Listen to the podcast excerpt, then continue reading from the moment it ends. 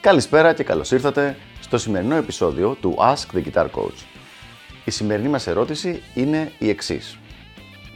Η μουσική θεωρία δίνει επιλογές και όχι κανόνες. Μύθος ή αλήθεια; Μια πολύ ωραία ερώτηση λοιπόν, την οποία θα προσπαθήσουμε να ξεκαθαρίσουμε για άλλη μία φορά. Η μουσική θεωρία απλά σου ανοίγει κάποιους ακόμα δρόμους. Δηλαδή, θα προτιμούσα να πω ότι σου φωτίζει ακόμα ορισμένους δρόμους. Σκέψου σαν να στέκεσαι σε ένα μονοπάτι και ξαφνικά να υπάρχουν πολλοί δρόμοι που να ανοίγονται μπροστά σου. Και σε κάποιους από αυτούς τους δρόμους να υπάρχουν τώρα πια φώτα.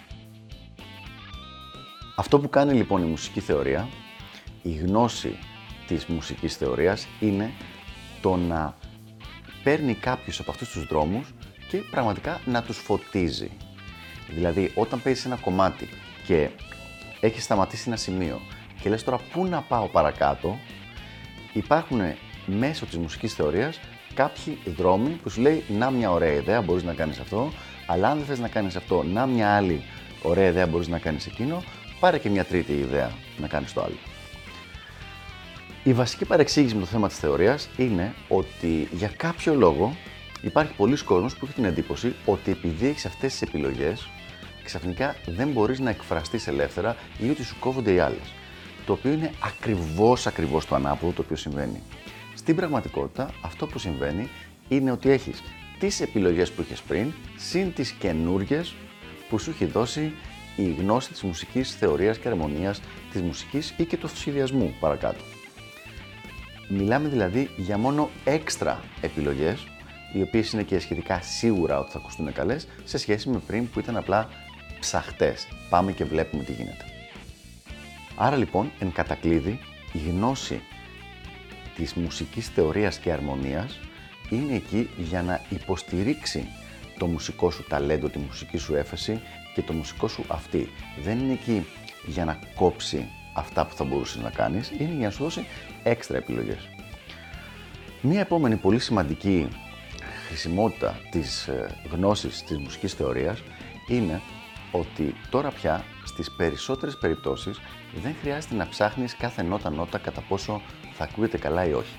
Αν ξέρεις τη θεωρία σου, ξέρεις ποιες νότες ακούγονται σωστά και ποιες λάθος και από εδώ και πέρα το παιχνίδι είναι από αυτές που έτσι και αλλιώς ακούγονται σωστά, ποιες ακούγονται καλύτερα.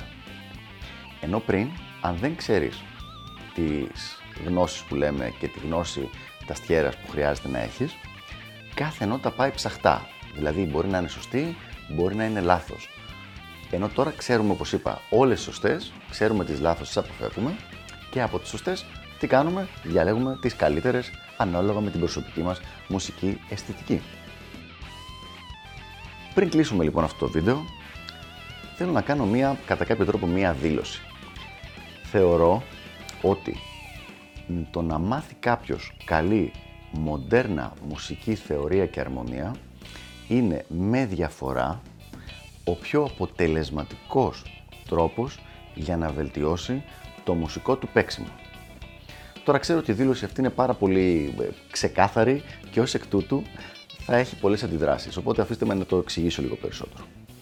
Όσο αφορά τον χρόνο το οποίο χρειάζεται να φάει κάποιος για να μάθει καλή μουσική θεωρία, δηλαδή τις 100-200 ώρες, αυτές οι ώρες, άμα τις έβαζες σε, κάποια άλλη, σε κάποιο άλλο μέρος της κιθάρας, θα έφερναν πολύ λιγότερα γενικά αποτελέσματα από ότι η γνώση θεωρίας. Δηλαδή κάποιος που δεν έχει κάνει ποτέ θεωρία και μάθει το, τις πρώτες αυτές 100 ώρες ας πούμε, για να βάλει ένα ωραίο στρογγυλό αριθμό, είναι οι καλύτερες 100 ώρες που μπορεί να δώσει για να βελτιώσει το παίξιμό του. Δηλαδή, αν είναι ήδη intermediate στο παίξιμό του, οτιδήποτε άλλο και κάνει 100 ώρες θα τον κάνει καλύτερο, αλλά πολύ λιγότερο. Είναι λοιπόν κάτι τόσο τόσο σημαντικό. Σε μελλοντικό επεισόδιο θα επεκταθούμε ακόμη περισσότερο στο θέμα, αλλά για την ώρα κρατήστε αυτό. Το να μάθεις καλή μοντέρνα θεωρία αρμονία και μοντέρνα θεωρία αυτοσχεδιασμού είναι ο πιο αποτελεσματικός τρόπος να βελτιώσεις το γενικό σου κιθαριστικό παίξιμο. Αυτά λοιπόν από μένα και τα λέμε στο επόμενο Ask the Guitar Coach. Γεια χαρά!